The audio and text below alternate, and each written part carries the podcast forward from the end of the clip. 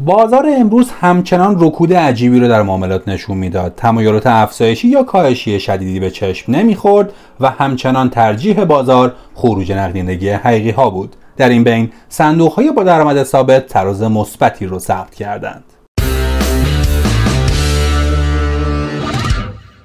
قسمت 427 پادکست بورس پلاس رو تو روز یک شنبه 24 بهمن 1400 مهمان شماییم ما تو این پادکست به بررسی روزانه اتفاقات بازار سرمایه ایران می‌پردازیم. بازار سهام امروز باز هم ماهیت پرعرضه ای داشت. این عرضه تقریبا از همون ابتدای وقت با بازار همراه بود و حمایت های از بعضی گروه های بزرگتر از جمله فارس دیده می‌شد. اما کوچکترهای بازار معاملات روانتری داشتن. بنابراین شاخص کلفت زیادی نداشت و افت شاخص هموز هم کمتر بود. گروه زراعت سبزترین صنعت بازار امروز بود. فعالیت خریداران در بعضی دیگر از گروه ها از جمله شوینده ها هم مشهود بود. گروه کوچک قندی هم همین شرایط رو داشت. یکی از مهمترین اتفاقات این روزهای بازار ارزش گذاری باشگاه پرسپولیس و استقلال. باشگاه پرسپولیس 3210 میلیارد تومان و ارزش نقدی باشگاه استقلال 2780 میلیارد تومان توسط کارشناسان دادگستری. از اموال این دو باشگاه ارزش گذاری شده. این ارزش گذاری انتقادات زیادی در برداشت این باشگاه ها نه دارایی خاصی دارند و نه روند سوددهی پایداری. در این ارزش گذاری تاکید زیادی بر دارایی نامشهود شده. گفته شده تعداد قهرمانی ها و افتخارات رو هم در ارزش گذاری لحاظ کردند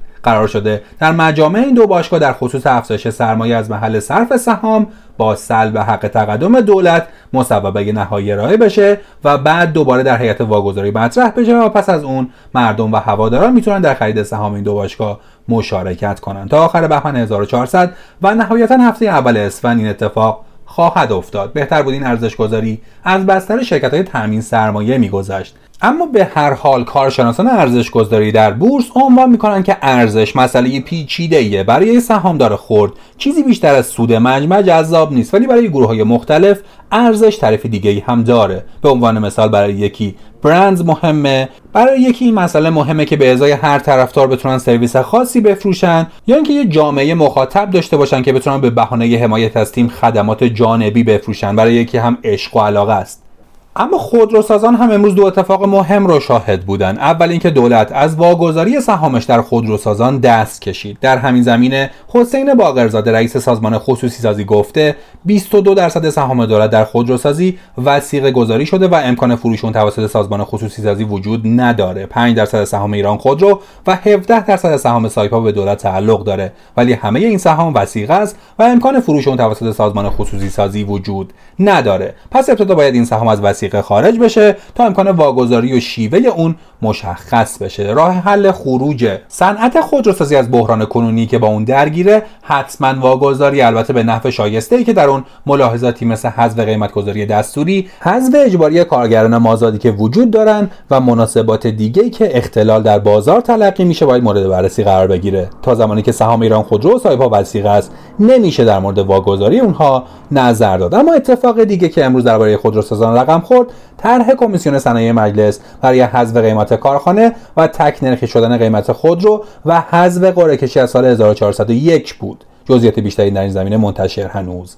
نشده. بازار امروز همچنان رکود عجیبی رو در معاملات نشون می‌داد تمایلات افزایشی یا کاهشی شدیدی به چشم نمی‌خورد و همچنان ترجیح بازار خروج نقدینگی حقیقی ها بود. در این بین صندوق با درآمد ثابت تراز مثبت ثبت کردن مدتیه که این نوع صندوق ها در صدر معاملات بازارن و بازار سهام هم به این یک شنبه های قرمز یا سیاه عادت کرده و تقریبا رفتار امروز بازار قابل پیش بینی بود. اما به یمن حمایت حقوقی ها افت سنگینی در بازار رقم نخورد و بازار یا شاخص به محدوده حمایتی خودش رسید. انتظار میره فردا هم بازار کم رمقی رو شاهد باشیم اما بازار فردا می‌تونه از امروز بهتر باشه. دقت داشته باشید که با توجه به تعطیلی روز سهشنبه انتظار چندانی از بازار این هفته وجود نداشت و قطعا روز چهارشنبه بازار کم رمقتر هم خواهد بود.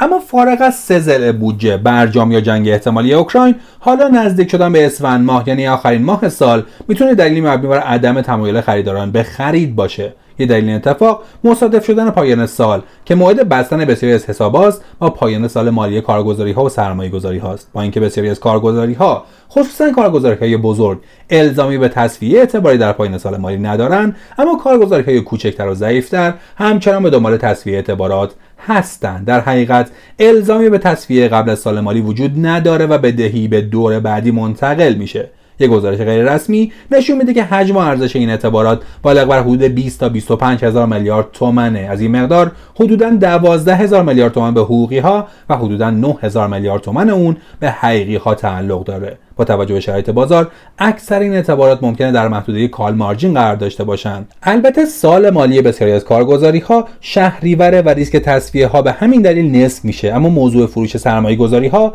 برای شناسایی سود بسیار مهمه. این مسئله به خصوص با توجه به کاهش سودهای تقسیمی شرکت ها در مجامع می‌تونه آزاردهنده باشه. یه راهکار عبور از بحران اعتبارات در موعد شهریور ماه یا اسفند ماه هر سال می‌تونه انتشار اوراق توسط کارگزاری ها باشه که باید درباره اون فکر کرد. به هر حال اسفند ماه امسال هم امید چندانی به بهبود اوضاع وجود نداره و معاملات بازار سهام کجدار و مریض دنبال میشه.